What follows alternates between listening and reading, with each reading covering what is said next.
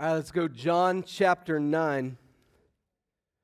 John chapter 9. Uh, if you, let's also get the lights up if we could, please. Um, John chapter 9. If you uh, don't have a Bible, we'll have the text up on the screens behind me in just a little bit. Uh, we also have some physical Bibles scattered around the room, the little racks beneath the seats. Uh, if you don't own a Bible, we believe that that is a terrible thing.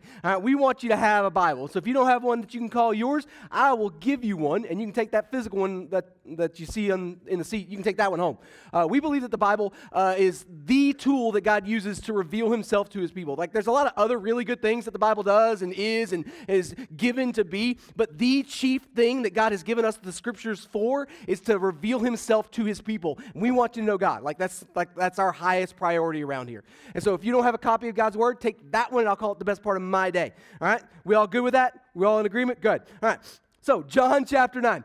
Uh, it, we're getting pretty close now pretty close now to the end of a series that we started at the beginning of the year, kind of walking through uh, what we call the, the fruit of the Spirit. Paul lists off nine things in Galatians chapter 5 that are to be markers or character traits, if you will, uh, present and growing in the life of God's people. And so, our tagline for this series, uh, uh Garrett did our artwork for it. Our tagline for this series is What God's People Look Like. We're, we're just on the nose about that kind of stuff, all right?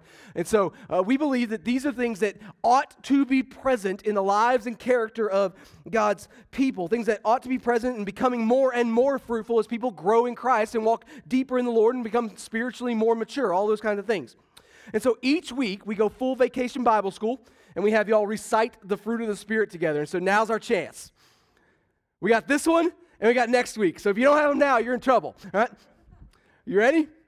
Love, joy, peace, patience, kindness, goodness, faithfulness, gentleness, self control. It's getting so good. All right, one more time. Love, joy, peace, patience, kindness, goodness, faithfulness, gentleness, self control. Anybody think we can get like a group rate at Fun World? It's going to be awesome.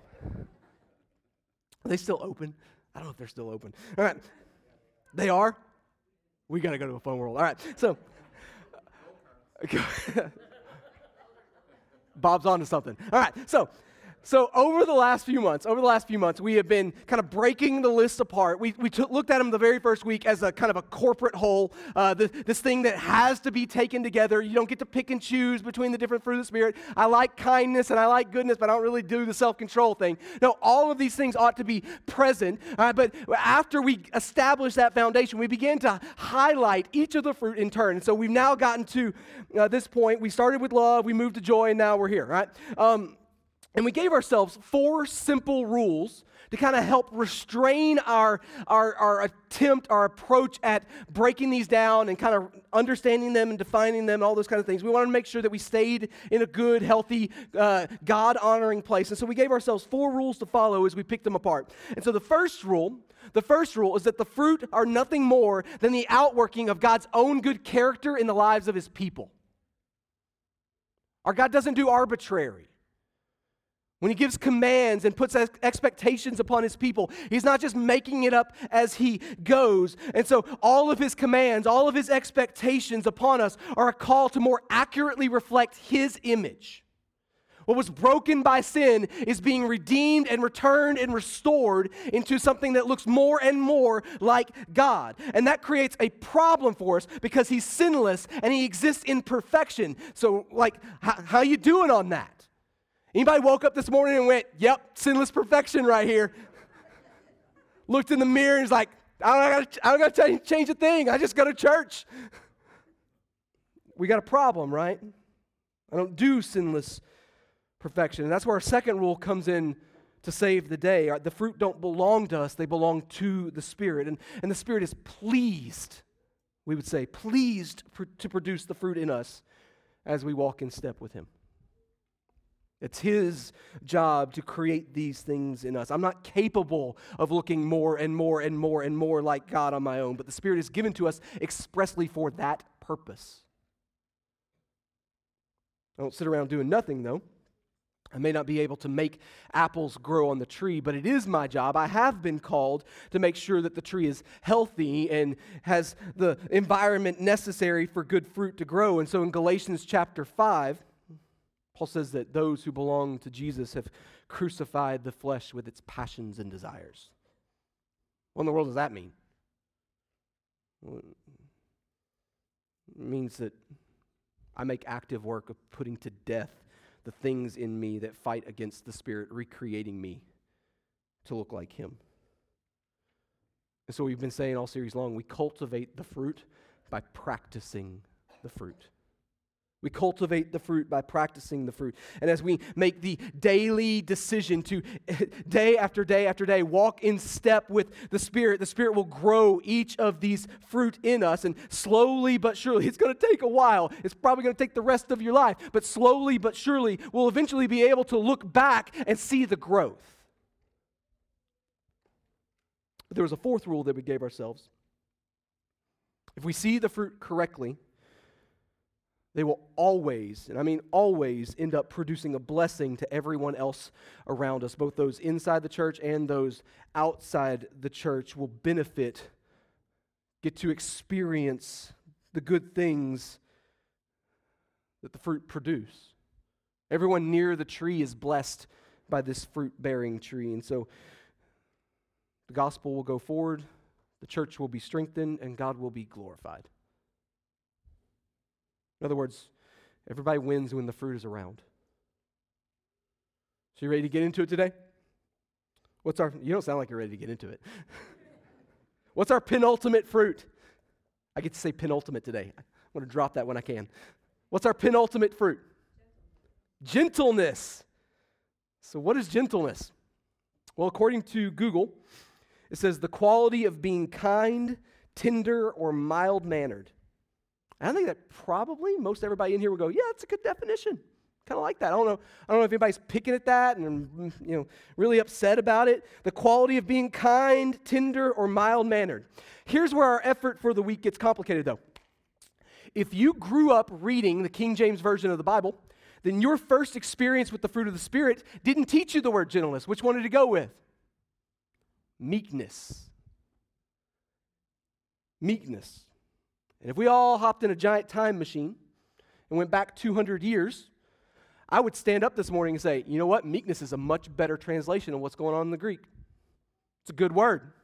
I like meekness. Meekness, is great. The problem, though, is we don't have a time machine. Unless you do, we should talk. We don't have a time machine. And So, what we're left with is our culture's understanding of meekness. And um, our, our, the culture that we find ourselves living in right now, I don't think they use the word meekness the way they did 200 years ago. If we were to instead look up the definition of meekness today instead of the definition of gentleness, you won't find it used in a positive way. And I mean at all. In fact, of all of the secular resources I dug into this week, the latest one I could find of someone using the word meekness that wasn't either uh, an insult to someone's character, someone's timidness, or it was being kind of used as a nod to some religious thing that we don't really believe anymore, that kind of deal. The only secular resource I could find of someone using the word meekness in a positive way that wasn't one of those two things was back in 1907. Harold MacGrath's The Best Man, if you're interested. Go read it, I guess. I haven't read it. I, that's not a, I don't, I don't know if you should. All right. But in our context, in our, the world we live in, the word meekness is used as a way of describing someone's insufficiency of a fighting spirit, a character level lack of resolve to battle for what you want and need. So the world is world has clearly shifted from a pos- shifted the definition of meekness from a positive thing to, I would say, a very negative thing. And that's likely, I would probably argue that's likely why a lot of our modern English translations translate that word as gentle now instead of meekness. Gentle tends to carry a positive tone instead of a negative one. But the more important question to ask is why exactly, what exactly did Paul have in view when he, according to the ESV, uses the word gentle in Galatians 5?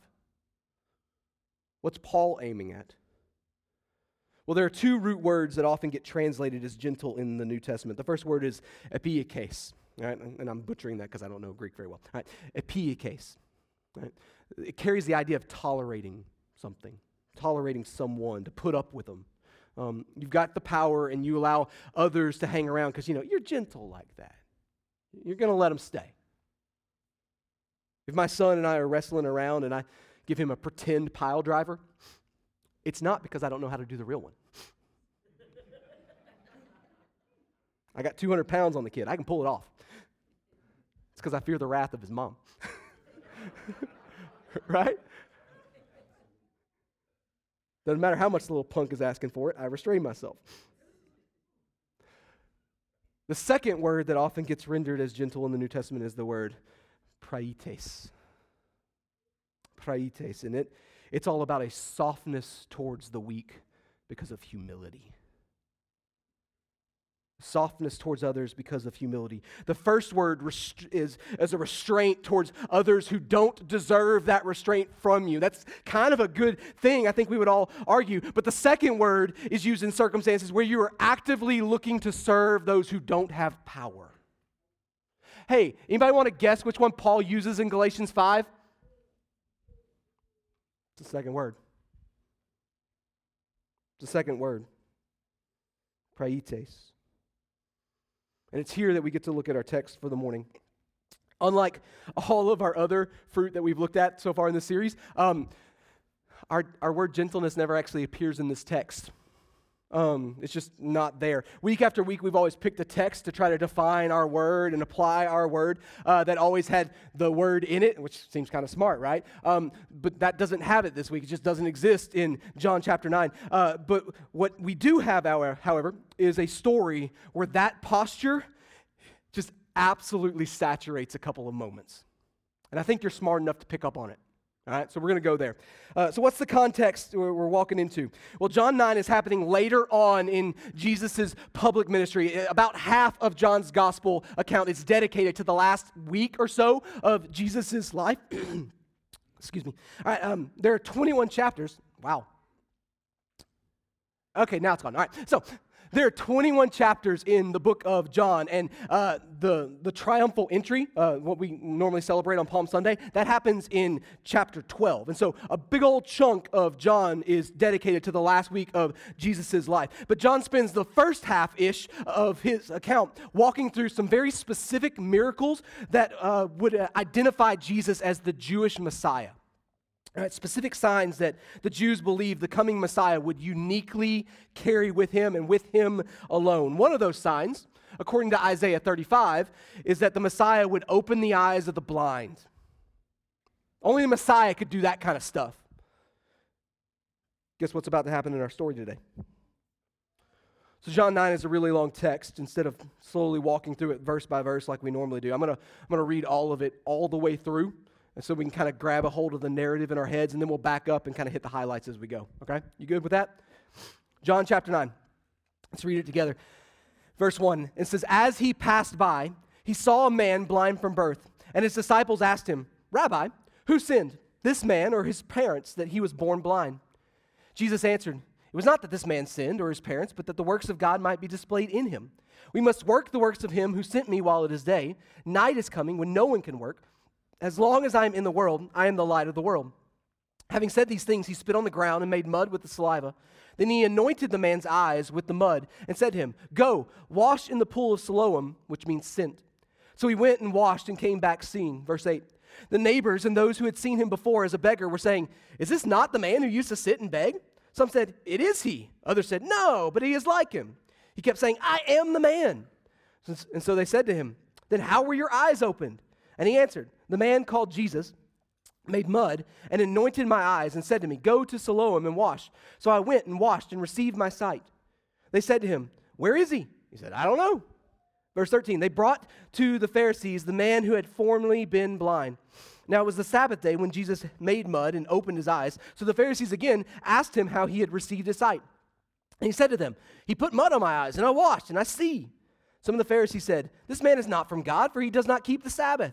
But others said, How can a man who is a sinner do such signs? And there was a division among them. So they said again to the blind man, What do you say about him, since he has opened your eyes? He said, Well, he's a prophet. Verse 18 The Jews did not believe that he had been blind and had received his sight until they called the parents of the man who had received his sight and asked him, Is this your son who you say was born blind? How then does he now see? His parents answered, We know that this is our son and that he was born blind, but how he now sees, we do not know, nor do we know who opened his eyes. Ask him, he is of age. He will speak for himself. His parents said these things because they feared the Jews, for the Jews had already agreed that if anyone should confess Jesus to be the Christ, he was to be put out of the synagogue. Therefore, his parents said, He is of age, ask him. Verse 24. So for the second time they called the man who had given who had been blind and said to him, Give glory to God. We know that this man is a sinner. He answered, Whether he is a sinner, I do not know. One thing I do know that though I was blind, now I see. They said to him, What did he do to you? How, how did he open your eyes? And he answered them, I have told you already, and would you not and would you not listen? Why do you want to hear it again? Do you also want to become his disciples? And they reviled him, saying, You are a disciple, but we are disciples of Moses. We know that God has spoken to Moses, but as for this man, we do not know where he comes from. The man answered, why, this is an amazing thing. You do not know where he comes from, and yet he opened my eyes. We know that God does not listen to sinners, but if anyone is a worshiper of God and does his will, God listens to him. Never since the world began has it been heard that anyone opened the eyes of a man born blind. If this man were uh, not from God, he could do nothing. They answered him, You were born in utter sin, and would you teach us? And they cast him out. Jesus heard, in verse 35, Jesus heard that they had cast him out, and having found him, said, Do you believe in the Son of Man? Do you, uh, he answered, Who is he, sir, that I may believe in him? Jesus said to him, You have seen him, and it is he who is speaking to you. He said, Lord, I believe. And he worshiped him. Jesus said, For judgment I came into this world, that those who do not see may see, and those who see may become blind. Some of the Pharisees heard him. Some of the Pharisees near him heard these things and said to him, Are we also blind? Verse 41. Jesus said to them, If you were blind, you would have no guilt. But now that you say we see, your guilt remains. All right, so a long story, but a familiar story to anyone who's got any bit of a church background. The man born blind. We all know the story. Jesus and his disciples are in Jerusalem. They're there to celebrate a feast, and, and, and, it's what good Jews would do in their time period. You, you go up to Jerusalem and you stay in town until the feast is over. It's usually about a week long, or in the case of Passover and Pentecost, it was like 50 days, all right? But Jesus and his boys are rolling through town, walking around town on one of the Sabbath days, and they come across this man, this blind man. And we learn in verse 8 that he's a beggar, right? Um, in the first century Near Eastern world, like, that was really his only option begging. For one, because the world he lived in wasn't built out for people in his situation. There's no ADA compliance in this time period. He, he needed massive amounts of help from people who could see and who could do things, and he was just kind of dependent on them. There's another significant piece of this man's condition of life, and it's found in the discussion that starts off the story in verse 2. Look back at it. Verse 2.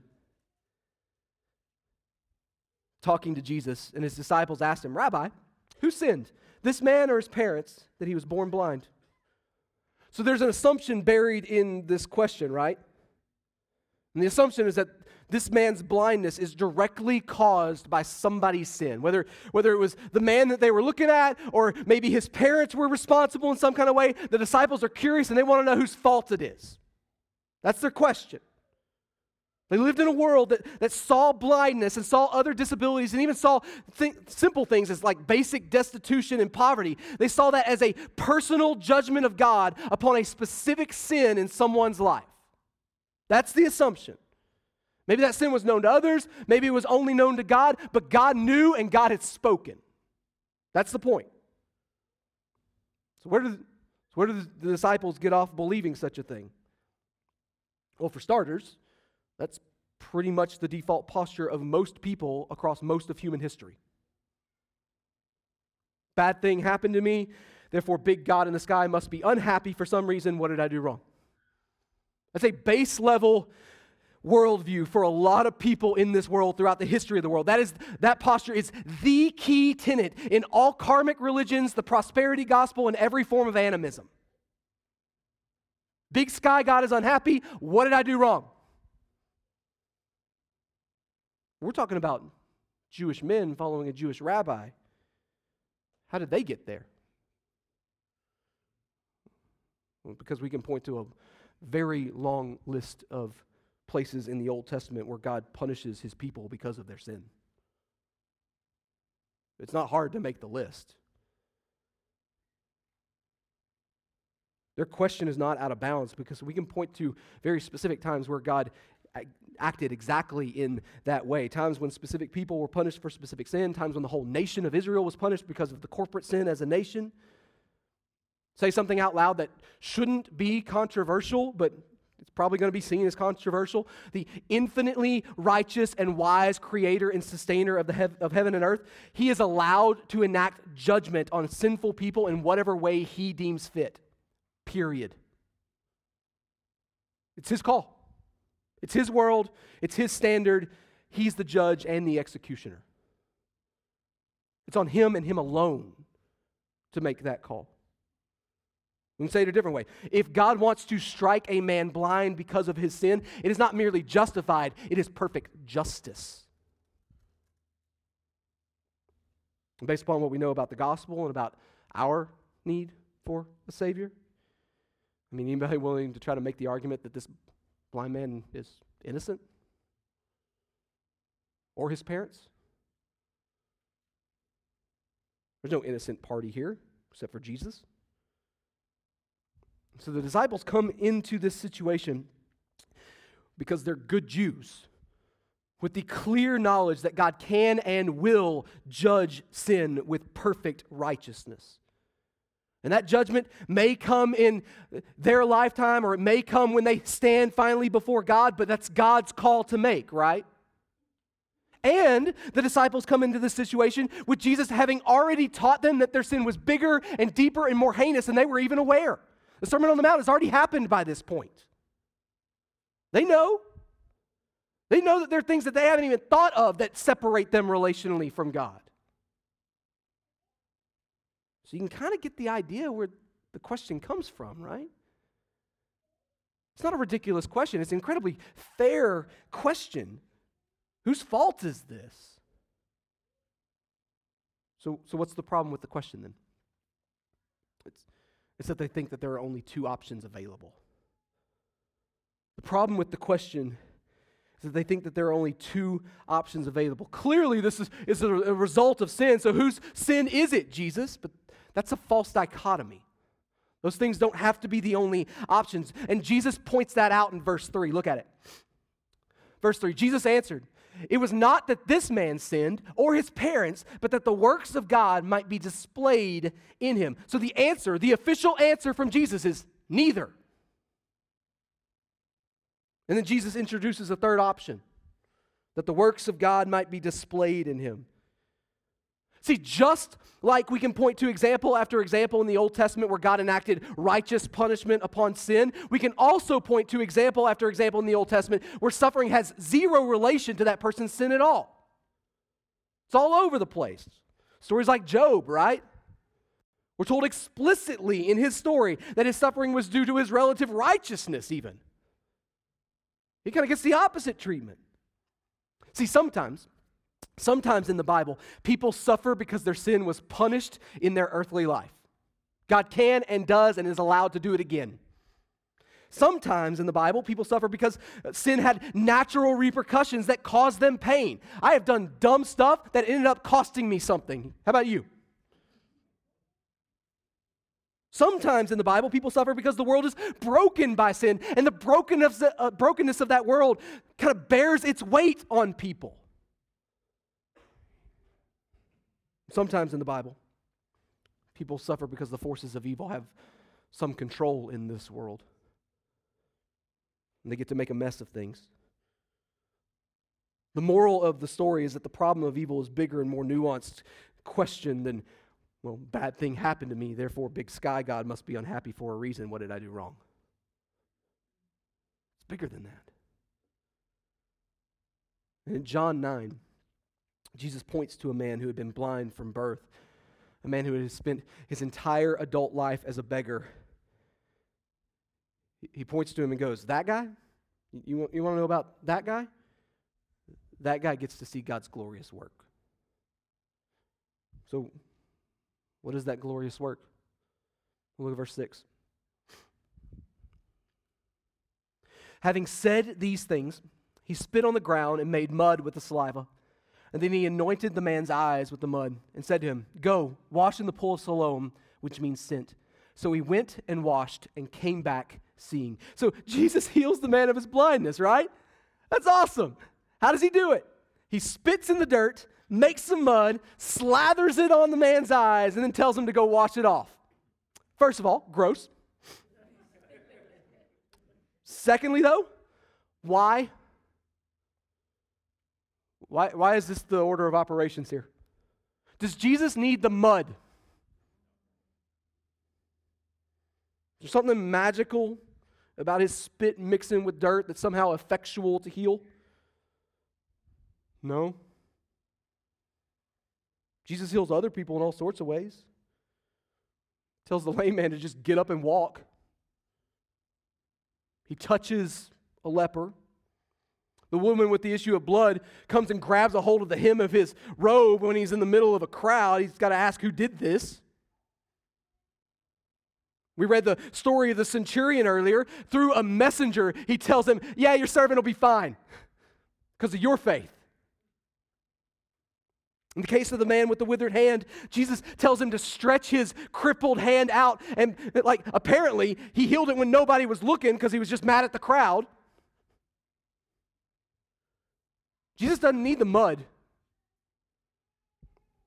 he doesn't need the pool. So, is Jesus just putting on a show here? It's all a big act. It's a little abracadabra to make himself look like a big deal. Is that what's going on? Are we all in agreement here that when Jesus does something he doesn't have to do, it's probably something we need to pay attention to and learn from? So, what's the important thing we need to learn? Well, I think we find it in the words anoint and sent. Anoint and sent. The word anoint, it really just means to apply something to. And so you could just as accurately translate this as Jesus slathered the mud on the man's eyes. That's all the word means. But works technically in the Greek, but I think the ESV and the King James like it. Uh, both choose to render this word as anoint because they assume that there's a tenderness here in Jesus' actions. Anoint carries a tone that slather doesn't, right? Posture and purpose in this moment are going to affect how the mud gets on the blind man's eyes. Just going to. And then Jesus tells tells him to go and wash the mud off in a pool with a very specific name. What does it mean? Sent. It wasn't until 2004 that archaeologists actually found the pool in Jerusalem. We had a pool that we called Siloam that we thought might be it, but then we discovered, ah, that probably wasn't built until like 400 AD. And so we're like, we just don't know where it is. Until in 2004 when some regular maintenance water line work was happening in the city of Jerusalem and the workers like discovered an archaeological site. It's like, oh, we probably ought to call somebody. And now we know where the pool of Siloam was. How about that? We don't know, however.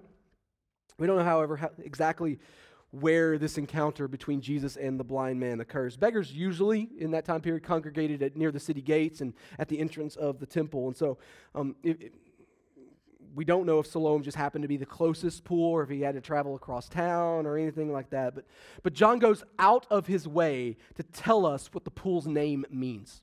That was important to him. So we probably ought to pay attention to that, right? Jesus sends him to the sent pool. And again, I don't think that's some accident. I don't think that's just happenstance. I think Jesus is intentionally giving a purpose to a man who didn't have one before. I think there's a tenderness here that goes way beyond merely healing the problem of the man's eyesight. Like, like, there's a posture of gentleness that is not required from Jesus if all he wants to do is just get the job done and move along. We've got two kinds of gentleness, right? So is this the reluctant toleration of the weak by someone with power, or is this the humility that's seeking the welfare of the weak? Is this Epieikes or is this praites? Let it be known that Jesus has a Galatians 5 kind of gentleness. Jesus is Galatians 5 gentle. And so the man goes off, he washes in the pool, and the man who was blind from birth can now see. And like, people got some questions, right? When you have some questions, I would have some questions. Is that really him? No, that can't be him. I think it is him. How'd this happen to you? What did Jesus actually do? Folks are starting to buzz, right? The Jewish authorities find out, they turn up the pressure. Notice, by the way, the complete lack of gentleness on their behalf. They don't just have questions, they interrogate him, they condescend. They call in the man's parents, they ask them questions, but they do it in a way, in a tone that mom and dad understand that how they answer matters because if they give the wrong kind of answer, they're going to be in trouble. So the best they can do is dodge it. Ask him, he's of age. Look at verse 24. Verse 24. So for the second time, they called the man who had been blind and said to him, Give glory to God. We know that this man is a sinner. He answered, Whether he is a sinner, I do not know. One thing I do know, that though I was blind, now I see. The Pharisees, excuse me, the Pharisees are caught up in with, the, with this wrestle of, of with the, their refusal to believe that Jesus is the Christ and their incredibly obvious reality that Jesus is doing what only the Messiah was able to do. How do you reconcile that? There's a dissonance there. And so their attempt to reconcile that dissonance, they, they call this formerly blind man back in, and what do they do? They pressure him into trying to confess that Jesus is not who Jesus claims to be. Lovely people, those Pharisees. And the formerly blind man just goes, I don't know. I just know that I couldn't see when I got up this morning, and now I can. We probably ought to act like that's a big deal. And then, what's probably my favorite part of the story the Pharisees ask again how Jesus managed to pull it off. The guy goes, I already told you. Are you asking again because you secretly want to be his disciples too? now, I don't know. I don't know if that was a genuine question or if he was poking back. I just really wish that I was that quick off the draw. right?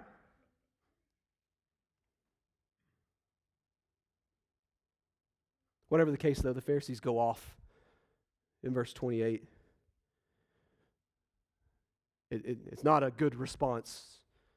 You are his disciple, but we are disciples of Moses. And then the formerly blind man points out their key disconnect. I don't know if you know this, but making blind people see is, kind of pokes a lot of holes in your theory there. We probably ought to celebrate.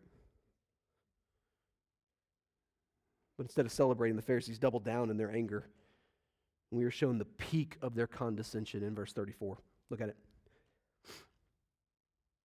They answered him, You were born in utter sin, and would you teach us? And they cast him out.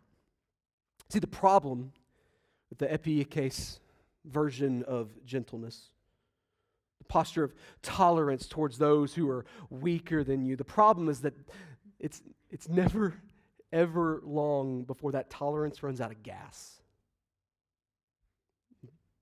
either because it's taking too long or because the supposedly weaker person wasn't sufficiently grateful for your tolerance. And so we're told that they insult him and they cast him out. They probably had summoned him to report to the neighborhood synagogue, and so casting him out could could mean that they formally dismissed him from membership. That's what the threat was with the parents, right? Um, but his status as a blind beggar, that likely was a blind beggar because of sin, probably meant that he was never a member of the synagogue, anyways. So it's more likely that cast him out means that they violently shoved him out the door. Once the pious tolerance is gone, it turns quickly into a pseudo pious use of force to assert control. But then we see something astoundingly different in verse 35. Look at it. Jesus heard that they had cast him out. And having found him, he said, Do you believe in the Son of Man? And he answered, Well, who is he, sir, that I may believe in him? Jesus said to him, You have seen him, and it is he who is speaking to you. He said, Lord, I believe, and he worshiped him.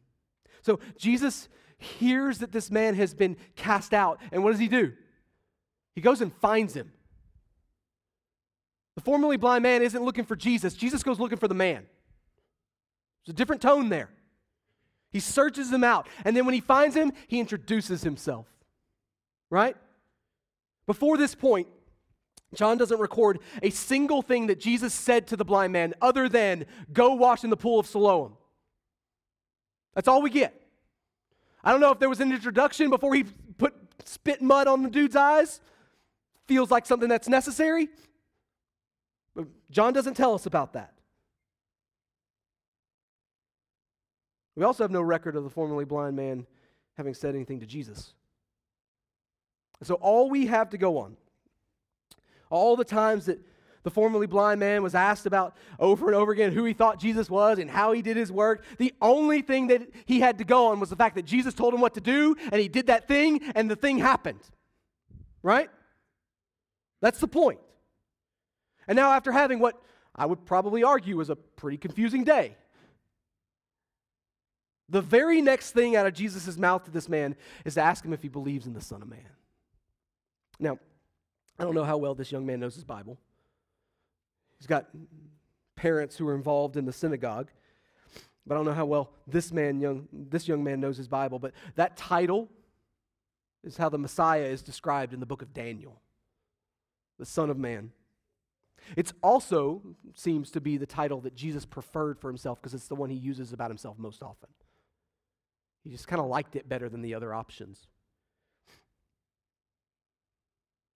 But whether the man knows the significance of that title or not, he doesn't say no. No, I don't believe in the Son of Man. No, he says, point him out. I'll be happy to follow him. I'll be happy to believe in him. And Jesus goes, this guy. And verse 38 tells us that he responded in such a simple and profound way Lord, I believe and he worshiped. Do you believe that Jesus is who he says he is? Do you for real? For real? Forget about your unanswered questions for just a moment. They're not unimportant, but they can prob- probably, possibly be in the way. Set the questions aside for a second. Do you believe that Jesus is exactly who he says he is? Sure, this young man had a lot of follow up questions for Jesus, wouldn't you? I'm sure you did. But the humble and compassionate, old fashioned meekness of Jesus went chasing him. And he introduced himself to him. He had literally seen Jesus and he knew what Jesus had done, and that was enough. Lord, I believe. And he worshiped. Maybe you're here today and you're not a, a follower of Jesus yet.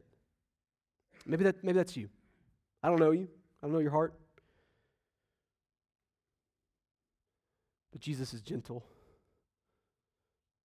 He's the old fashioned version of meek. And he goes searching.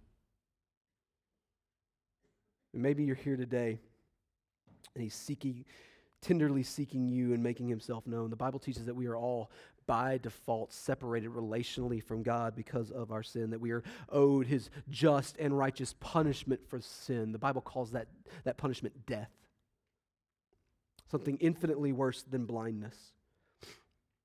But the Bible also teaches that it is while we were still weak that Christ died for the ungodly. See, the greatest act of praetes gentleness the world has ever known happened at the cross. That is infinite gentleness. Jesus lived a sinless life that neither you nor I are capable of living. He died on the cross to make full and final payment for your sin, and he was raised again from the dead as a vindication of his perfect and sufficient righteousness. And he calls on you in this very moment to respond to him in repentance and faith, to turn away from your sin, and to turn to him as Savior and Lord. And listen, you can do that this morning. You can you can give yourself to Jesus, place your hope in Jesus, respond in faith to Jesus. I'd love to, to be helpful to you. In a moment, we're going to have a time of response. We're going to pray and we're going to sing again. I'll be standing down there if you want to talk to somebody about it. I'd love to be helpful to you. What about those of us who are already followers of Jesus? How, how, do, how do we respond, right? Like, what, what, what do we do? And how in the world do we turn this into a fruit of the Spirit? Like, weren't we in a series or something? Well, that's why we need our four rules. So, what's rule number one? Character of God rather than some external idea of niceness, right? Jesus is gentleness in perfection. And it's good news that he is, right? Because, like, uh, our calling to, to, look more and more like Jesus in gentleness, but, like, I, I don't know about you, but I, I tend to be more tolerant than humble. Are you any better? I tend to be more tolerant than truly humble. And so I kind of desperately need rule number two in this moment, right? How about you? The fruit of the Spirit, they, they don't they don't originate out of anything in me. They belong to the Spirit. And so I can trust that slowly but surely He will get me there. As I walk in step with Him, He leads me and prepares me and ultimately changes me. But I've also been called to a specific task. Rule number three, right? We grow in the fruit by practicing the fruit. And, and just like we grow in love, and just like we grow in patience, and just like we grow in kindness, I think we grow in gentleness by dying to ourselves and actively surrounding ourselves with those who need gentleness. That's how we aim for that. Maybe you got somebody in your life that you tolerate really, really well. But even the Pharisees do that. See, what we need is an otherworldly humility that we can only find in Jesus. And so, as we cultivate that kind of gentleness, will inevitably bring about rule number four. Others will benefit from the fruit growing in us. And so i think i think our response this week probably needs to take the shape of actively seeking out those who need an otherworldly gentleness and showing them the unique beauty and sufficiency of our savior and king I'm going to pray and we're going to sing. That's a, that's a time that we set aside to respond to God's word. Maybe you're here this morning and you need to respond in some other kind of way. Maybe, maybe it's time for you to, to formally join our church family. Or maybe it's time that you, you come forward and say, I, I want to be obedient to Jesus' command to be baptized. Or maybe, maybe it's time to apply Galatians 5 gentleness to someone who doesn't know Jesus far, far away from here. Maybe that's the, the step you need to take this morning. Whoever you are, though. However, God's word is calling you to respond this morning. Let's respond together right now. Father, you're good to us. Thank you for the scriptures. Thank you for John 9. I need your infinite gentleness as much as the blind man did. And now that you've called me yours, I want to better image your perfect gentleness. But I'm weak and I'm selfish I am insufficient for the task. Thank you for sending your son to make payment for my insufficiency. Thank you for sending the Spirit to apply the things I need to look more like you. We pray that as individuals and as a church family that you'll shape us to to be the kind of gentle that makes others know who you are. Father, if for any in here who don't know you yet, would you open eyes to see and ears to hear and hearts to know this morning? Would you call men and women into your kingdom today? We love you. In Jesus' name we pray. Amen.